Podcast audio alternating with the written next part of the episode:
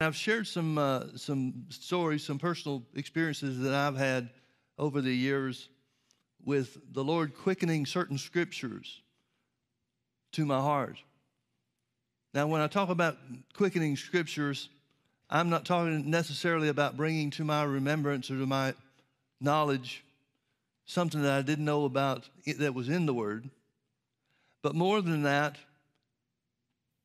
the experiences that I've had are bringing the word to me in a real and personal way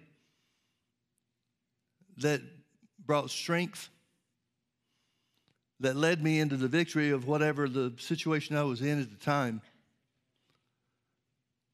And this is what Paul seems to be praying for the church at Ephesus in Ephesians chapter 1.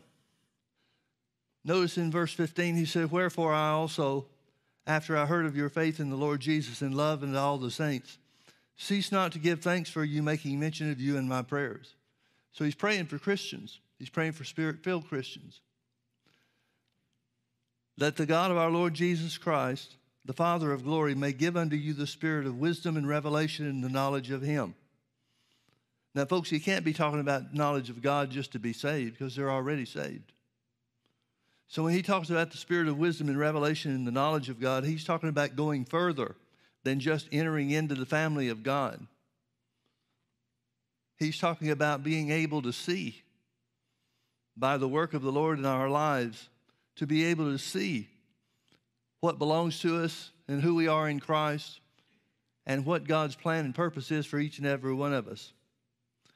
Verse 18 the eyes of your understanding being enlightened or opened that you may know what is the hope of his calling, and what the riches of the glory of his inheritance in the saints, and what is the exceeding greatness of his power to usward who believe, according to the working of his mighty power, which he wrought in Christ when he raised him from the dead and set him at his own right hand in heavenly places, far above all principality and power and might and dominion, and every name that is named, not only in this world, but also in that which is to come and has put all things under his feet and gave him to be the head over all things to the church, which is his body, the fullness of him that filleth all in all.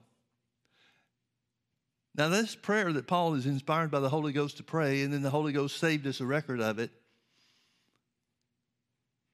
is not asking that God would give unto his people something new He's not even praying by the inspiration of the Holy Ghost for God to give them something they don't have. His prayer is that our eyes would be open, our spiritual eyes would be open, so that we would see who we are. We would see what's already been given to us. Now, that in, in, insinuates that without God opening our eyes the eyes of our spirits, we're not going to see and we're not going to know what we have.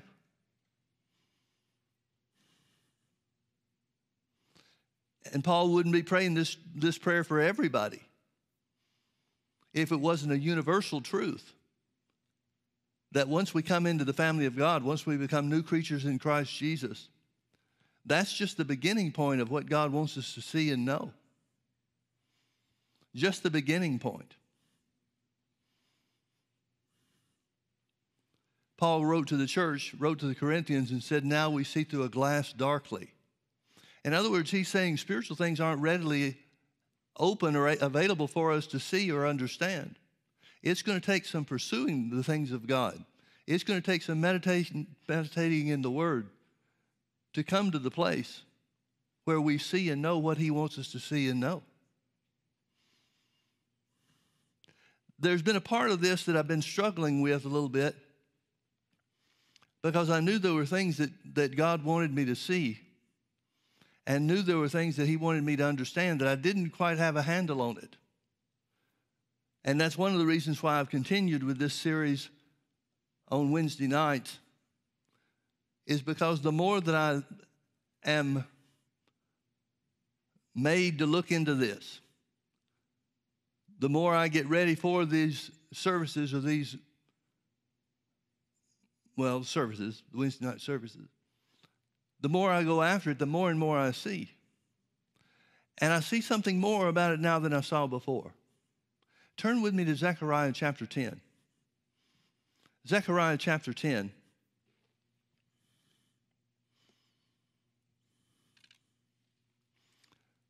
The prophet of the Old Testament is talking about some things relative to the end of days when Jesus comes back for the church.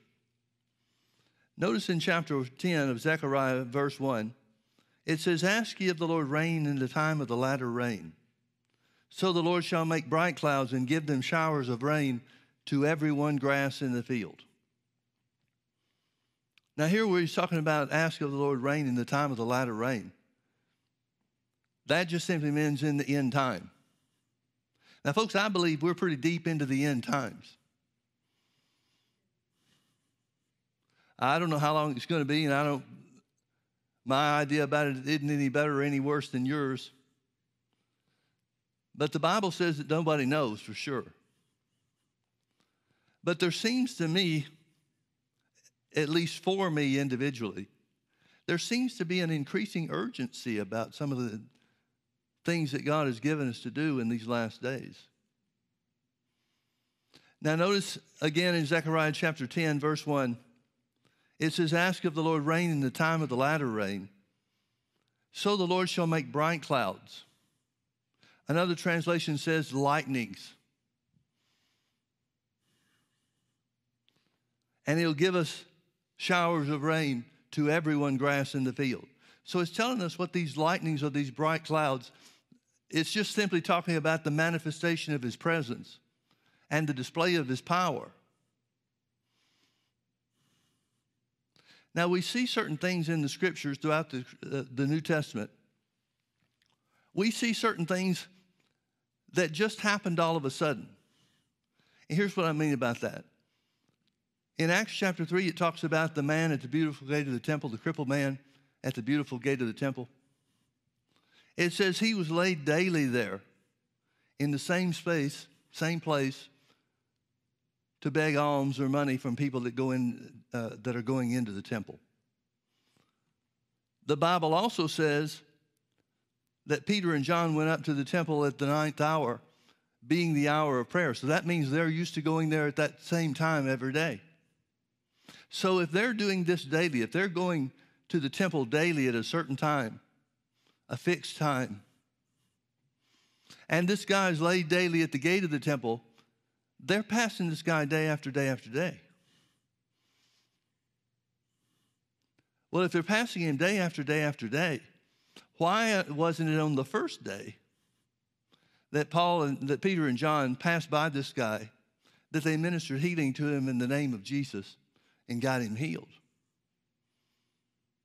Another example of that is over in Acts chapter 16, where it talks about when they were on their way to the synagogue, they meaning Paul and his company they were on their way to the synagogue, and there was this little girl that was being held in bondage, a slave to her masters, that was possessed with an evil spirit and would, tell, would tell people's fortunes. And of course, she'd do this for money and get the money for her masters. They were using her and her fortune telling abilities, such as they may have been, to make money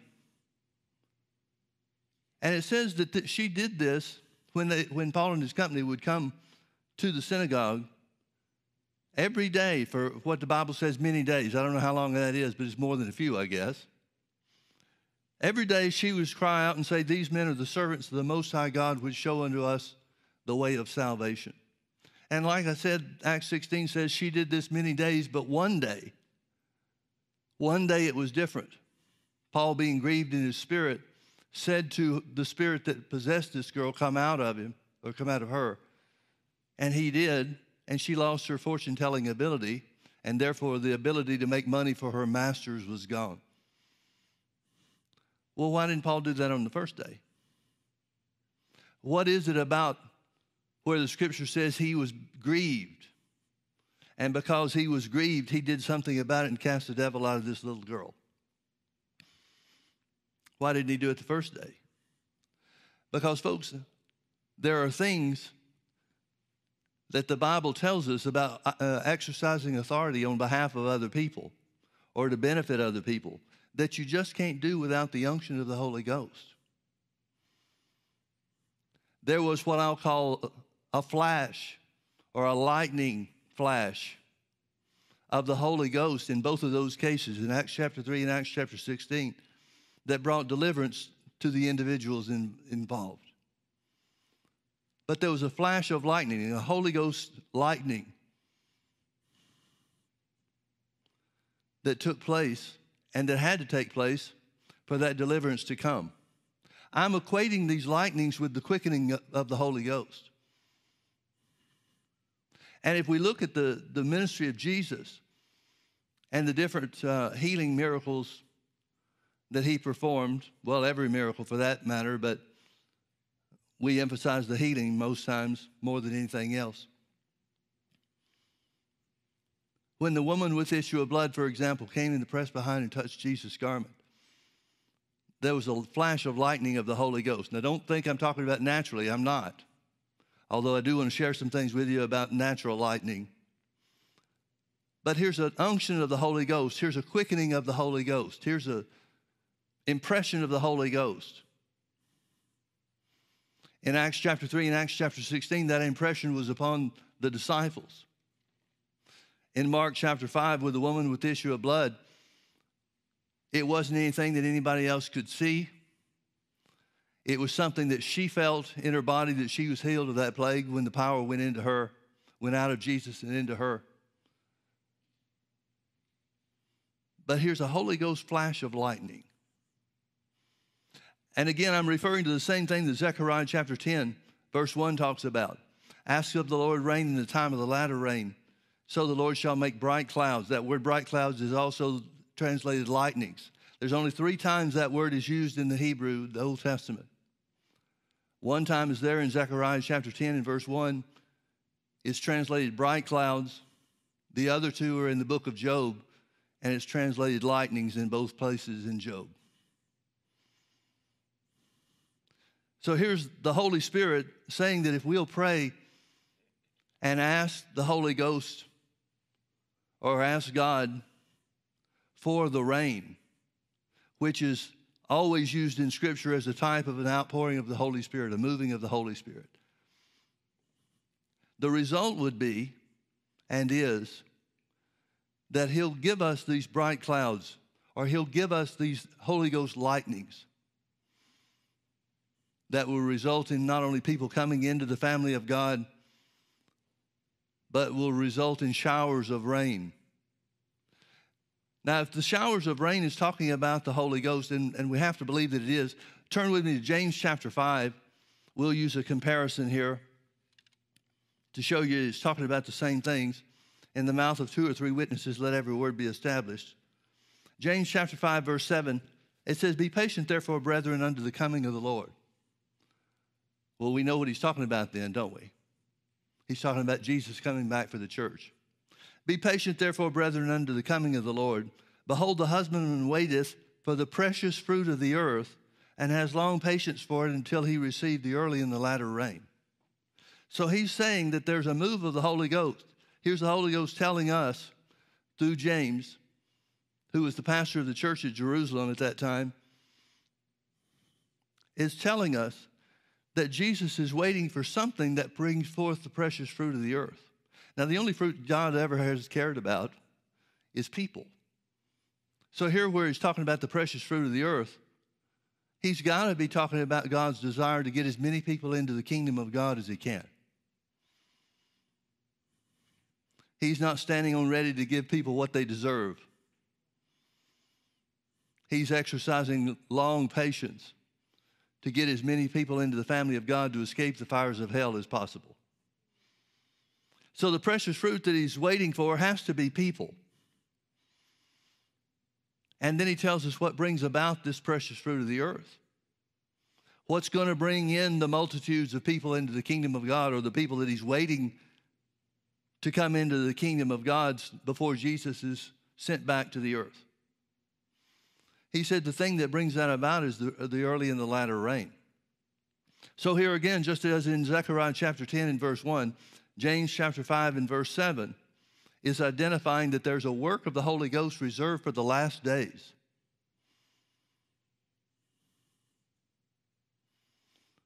In other places in the scripture, the Bible tells us that the latter rain will be greater than the former. In other words, the moving of the Holy Ghost, this latter days work of the Holy Spirit Himself will produce a greater harvest than anything that we've seen in the history of the church up to this point. Now, if you look at the beginning of the church in, in uh, Acts, the first couple of chapters of the book of Acts, you'll see that through some healings and some miracles, that church grew explosively as a result of the power of God that was put on display. Well, that have to, would have to be the early rain, wouldn't it? The early days of the church. But it says in the latter days, the last days, we'll have even greater displays or exhibits of the power of God to bring people into the kingdom of God. So, as I said, if we look at what the Bible tells us about these things, we made mention of Mark chapter 5, the woman with issue of blood. She came and pressed behind and touched Jesus' garment. For she said, If I may touch but his clothes, I shall be whole. And straightway the fountain of her blood was dried up, and she felt in her body that she was healed of that plague. Well, here's a flash of Holy Ghost lightning that brought about her healing. Now, Jesus ministered healing in a variety of ways. For example, the 10 lepers, the Bible says, were healed as they went. So here was a flash of lightning that looked totally different from some of the other ways that, he, that the Holy Ghost had manifested himself. Matthew chapter 8, beginning in verse 1, it talks about the leper that came to Jesus and said, Master, I believe you can heal me if you will. Jesus was moved with compassion toward him and stretched forth his hand immediately, and his leprosy was cleansed. Here's a flash of Holy Ghost lightning. Now, folks, every time that we see some of these things, and I know this is certainly true in my experience, and I would e- expect that you've had the same experience that I have throughout your Christian life or different places in your Christian life. But when those Holy Ghost lightnings come, whether it's a quickening according to a specific scripture that you might be standing on or something that you might have need of because of the circumstances that you're in, they always bring revelation of some type. And it always is a display in some measure of the power of God. For example, we made mention just a moment ago of Matthew chapter 8, the leper that came to Jesus. He said, I believe you can heal me. I believe you have the power to heal me if you will. Well, when Jesus said, I will, and reached forth and laid his hand on the guy, all of a sudden revelation comes to this fellow. The revelation that it is the will of God to heal him is what brought about his healing. Now, let me tell you a little bit about lightning. Lightning is an electro, electrostatic discharge that instantly makes energy available up to one gigajoule of energy. Now, I have no idea what a gigajoule is. But we know from having seen lightning, experienced lightning strikes, we know there's got to be a lot we know that there are certain cases and certain situations where lightning striking certain things fries everything, all the electronic equipment or whatever, fries it instantly. Now, there are three types of lightning. One is, and, and, and let, me, let me say it this way to make sure I get out a little bit of information. Lightning always has to have a starting point and an ending point. It always has to have a point A where it begins and a point B where it ends. And one of the, the uh, types of lightning is an intra cloud lightning. If you've ever been in a lightning storm or watched a lightning storm, there are times where we see within a cloud, within a dark cloud, that there are lights that are going off? Well, that's when point A and point B are in the same cloud. Now, another type of, of lightning is when point A is in one cloud and point B is in another cloud. And that's where we get the streaks of lightning going across the sky. And then the third type of lightning is when point A is in a cloud and point B is the earth. And so we know of that as a lightning strike. Now, the thing that makes it occur or happen, and I'm talking about lightning, is when point A and point B equalize. When there is the same condition for point A where, where the lightning originates and point B where the lightning ends. Those have to be on equal measures.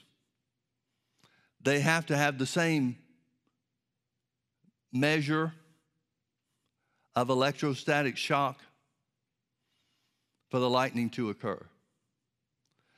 Now, folks, if you look at the way, and John G. Lake used to make the statement, he, he said it quite often. He said that lightning is God's power in the natural realm, but Holy, the Holy Ghost power is God's power in the spiritual realm. And so he did a lot of study and a lot of research on lightning because he felt it was a, a very good example of the Holy Ghost power. The power of God in the natural realm as compared to the power of God in the spiritual realm. Now, folks, think about what the Word says. The Word tells us that it's given to us so that we can understand. You, you, I'm sure you remember in Romans chapter 10, verse 17, it says, So then faith comes by hearing, and hearing by the Word of God. The Word of God is given to us so that we can come on the same page as God. It's given to us to identify through the renewing of the mind, through the revelation of God, just what He desires for us and just what Jesus paid the price for so that we can take advantage of it. In other words, the Word of God is that which is given to us to make us point B, to make our lives point B. Point A is always okay, it's always on go. That's the power of God from heaven in the spiritual realm. He's always ready. A good example of that is what we've already mentioned in Matthew chapter 8, the, the leper. He was convinced that Jesus had the power to heal, but he didn't know if it was, he was willing to heal him. Well, when Jesus immediately stretched forth his hand and said, I will, be thou clean, that word spoken to the leper made him point B. It equalized his belief in God's ability to heal with God's willingness to heal, and it brought him instant results.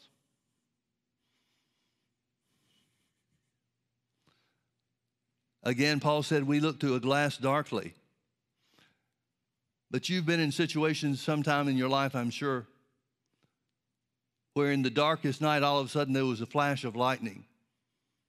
And just for a moment, you could see clearer than even in the middle of the, of the daylight, the bright sunshine. And that's what the Holy Ghost, or that's what the Word of God is given to us for. In the Old Testament, it tells about Elisha that was giving away the enemy of Israel's plans. He would send word to the king of Israel and tell him where the enemy king was encamped or where they were planning to set up a trap or an ambush or whatever. And the enemy king, the, the, the king of Syria, I believe is who the guy was, he thought that there was somebody in his own administration somebody on, uh, that was close to him that was giving away their plans. And one of his advisors says that's not what's going on.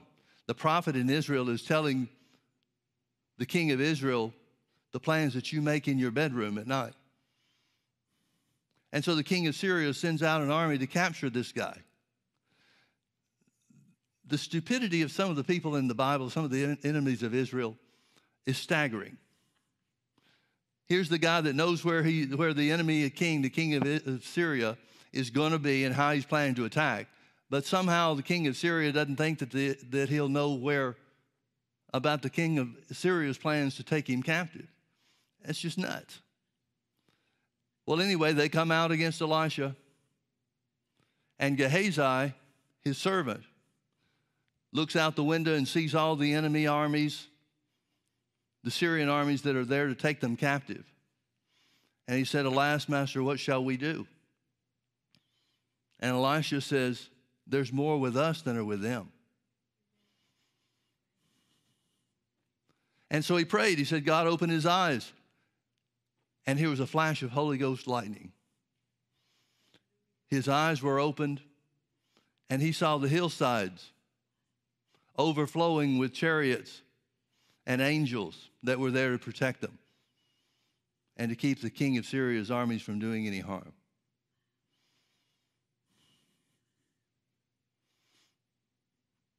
Gehazi asked Elijah or Elisha, What are we going to do with him? Should we just kill them all? And Elisha says, No, we'll take them captive. And here's another Holy Ghost flash of lightning. This time it was uh, some kind of uh, physical flash or physical occurrence because all of the armies of Syria were blinded by a light and they were easily led by Gehazi to the king of Israel. Now, when Zechariah chapter 10, verse 1 says that if we'll ask of the Lord rain in the time of the latter rain, he'll make bright clouds or lightnings. As I said, that word is translated lightnings in only two other places in the Old Testament where it's used. And then it says he'll give us showers of rain. Now, what are the showers of rain? If, if the rain represents the Holy Ghost, the moving of the Holy Ghost, which the early and the latter rain always do, then what are these showers of rain? Well, God's not going to make something new for the last days. The Bible tells us what the rain of the Holy Ghost looks like.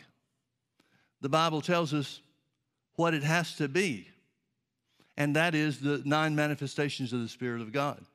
1 Corinthians chapter 12 tells us there are diversities of operations, there are differences of administrations, and there are diversities of gifts.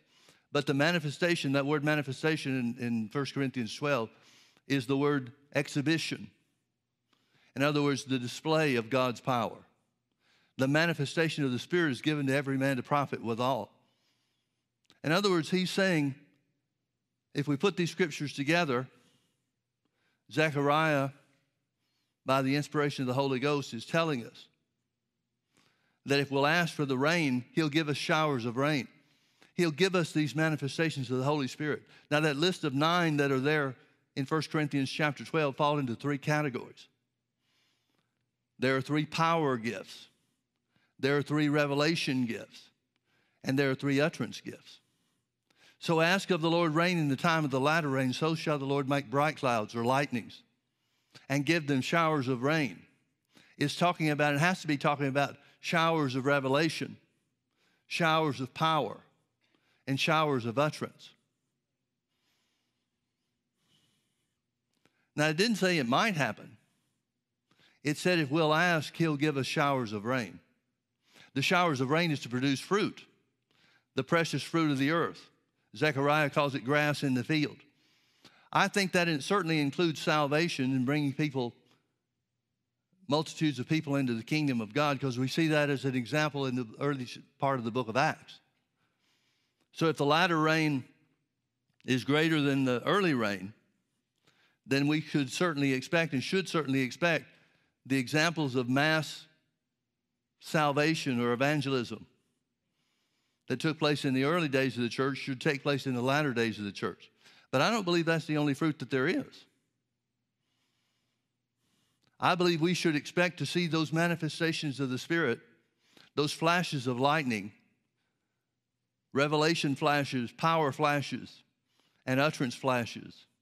I believe we should expect to see those in great measure for the people of God.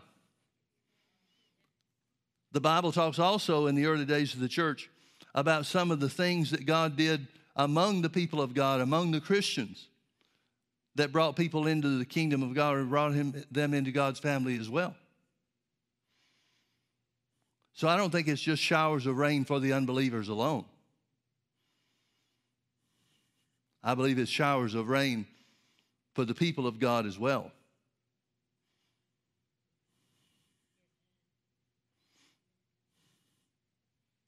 Folks, we've been praying for the rain solidly, weekly, for almost 10 years now. And one of the things that the Lord quickened in my heart just this last week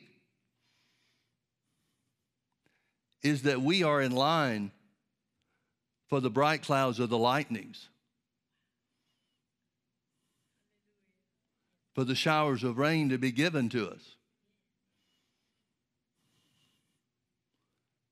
for the grass in the field to be reaped.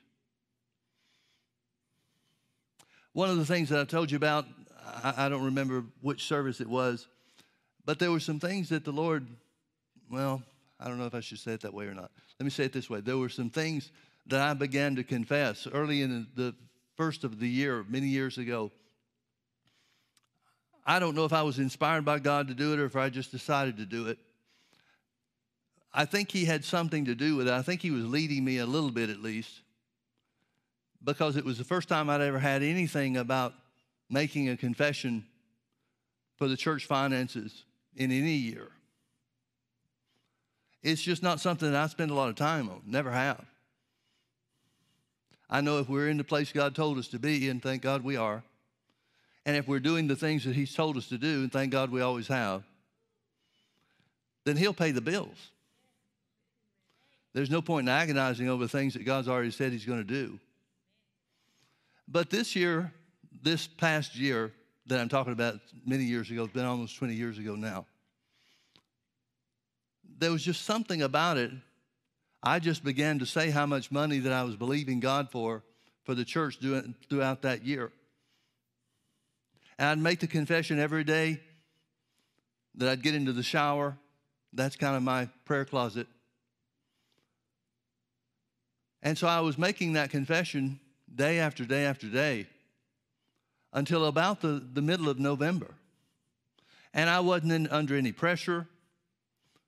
It wasn't something that we had a, a, an issue or a problem or something hanging over our head. It was just something I was confessing for and believing for. But we got down into the middle of November and I found out we were $500,000 short. Well, actually, a little bit more than that, but short of the things that I'd been confessing. Well, all of a sudden, the devil started trying to put a lot of pressure on me. Now, it wasn't something I'd made confessions about in the church. It wasn't a matter of being humiliated or letting other people see that I was I had failed in my faith confession or whatever. But it would have meant something to me. See, folks, if the Bible's true, it ought to work for every one of us. And so the devil started taunting me about this because there's no way that amount of money had never come in in a month or even two months. And so the devil started telling me how it wasn't going to work and so forth. And so for about two and a half, not quite three weeks, it was just there day after day after day. The devil was trying to beat me up about this, telling me that it was a failure, telling me it wouldn't work, telling me it was a flop. And I just don't like to give up. So I was continuing my confession, but I was getting a little bit more anxious about it every day. But at the end of November, maybe the first couple of days of December, making the same confessions that I've been making the whole year long. All of a sudden, the part of Mark 11 23 where it says and you'll have what you, whatsoever you say. The Lord just quickened that phrase to me. Uh, it certainly wasn't like I didn't know it was there. It wasn't like I hadn't meditated on that verse for hours and hours on end, not just about this situation, but about other things from the beginning of the church and the ministry that God sent us to, to create. But somehow, just that last phrase of Mark 11 23 jumped out at me. And I mean, by that, it was like I could see it in my mind's eye. It's like I, I pictured Mark 11 23, and then that last phrase, He shall have whatsoever He saith. It's like it stood up. And it brought strength. It brought additional strength. It was a means and a method that the Holy Ghost was using for God to fulfill His word and bring it to pass. Well, long story short, I probably passed that threshold already, but nevertheless, to finish up the story quickly, by the end of December, we had 500 we had over $500,000 to come in.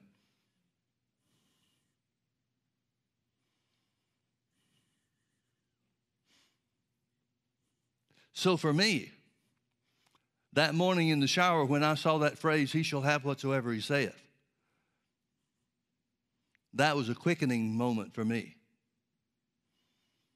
or a lightning flash because I came out of that shower totally and completely convinced that we would have what we said. And we did. It seems to me, now you judge this for yourself, and, and things work differently for different people in different situations. I get all that. But it seems to me that the Holy Ghost, who is our helper, is willing to go way out of his way to quicken things to us if we'll simply meditate on the Word. It's no coincidence in my thinking that Psalm 119 has all these, most every place in the Old Testament. There are uh, three other places, I think, in the Old Testament where the word quicken is used. But like nine times in Psalm 119, David talks about the quickening power of the Lord. Well, we, knew, we know that David was a great one to meditate in the Word. And Psalm 119, with all of its scriptures, every scripture talks about his appreciation for the Word of God in some way or another. So I don't think it's accidental. I don't think it's a coincidence that the longest psalm that's dedicated verse after verse after verse, every one of the verses, I don't know how many there are, one, I know there's at least 165, there may be some more after that. But every one of those scripture verses show his appreciation for God's word. Folks, that can't be a coincidence. The quickening power of God can't be coincidentally attached or joined together to verses that talk about the blessing of the Word of God and the power of the Word of God and God's goodness to make promises to us. But on the other hand, if it's not a coincidence, then these Holy Ghost flashes, these lightning strikes that connect us to God, are all based on His Word each and every one of them. Romans chapter 8, verse 11 says, But since the same God, the same Spirit that raised Christ from the dead dwells in us, He'll quicken our mortal bodies by that Spirit that lives within us. We've got the quickener on the inside. We've got the one in charge of the lightning strikes living on the inside of us. We've got the one who makes the equalization between God's will and God's ability to join to us so that we believe the right things about Him. so that we confess the right things about Him. And it makes energy available in greater measure than anything known to mankind.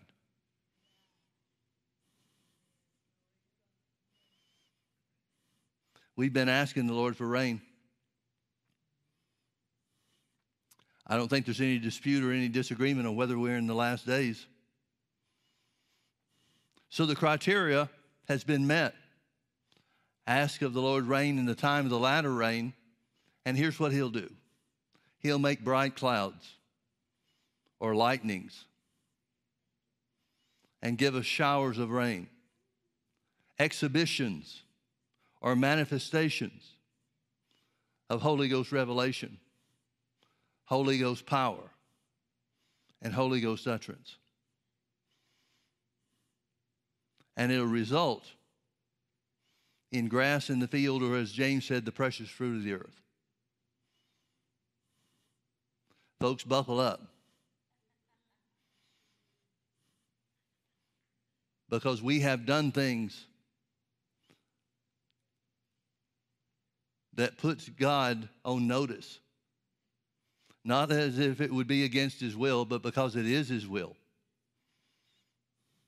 We have done things here in this church. I'd like to say I'm smart enough to have planned it this way, but some of these things we just stumbled up on just obeying what God told us to do for the moment. But we've got a promise from God. We've got a promise of the manifestation of the Spirit of God. We've got a promise for lightning strikes. And the more and more we come in, in tune with God's Word, the more and more we see by the Spirit of wisdom and revelation and the knowledge of Him who we are in Christ and what is the hope of His calling and what belongs to us, the power that belongs to us as children of God. we are now in a position to put God to the test. And the Holy Ghost manifestation as He wills, not as we will. We don't control it and never will get to the place where we control it. But we're in the perfect position for God to do what He wants to do, which is minister to people in power, not just in word. Ask of the Lord rain in the time of the latter rain. So shall he make bright clouds or lightnings and give them showers of rain to everyone grass in the field. Let's all stand and just lift our hands toward God and thank Him for the moving of the Holy Ghost.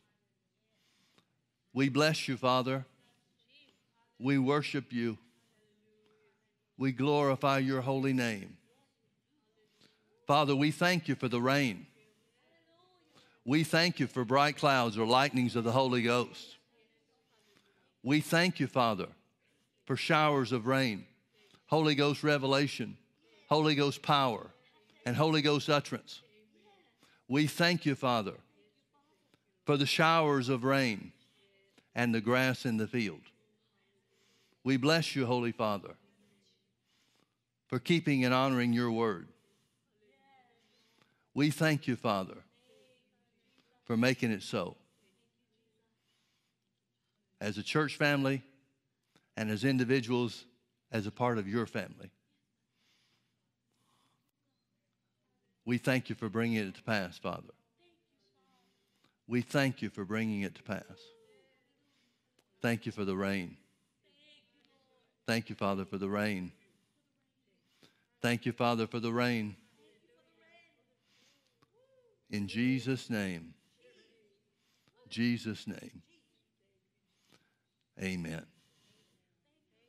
We've got some things to look forward to, folks. We've got a promise from the unchanging God. Thank God for the rain.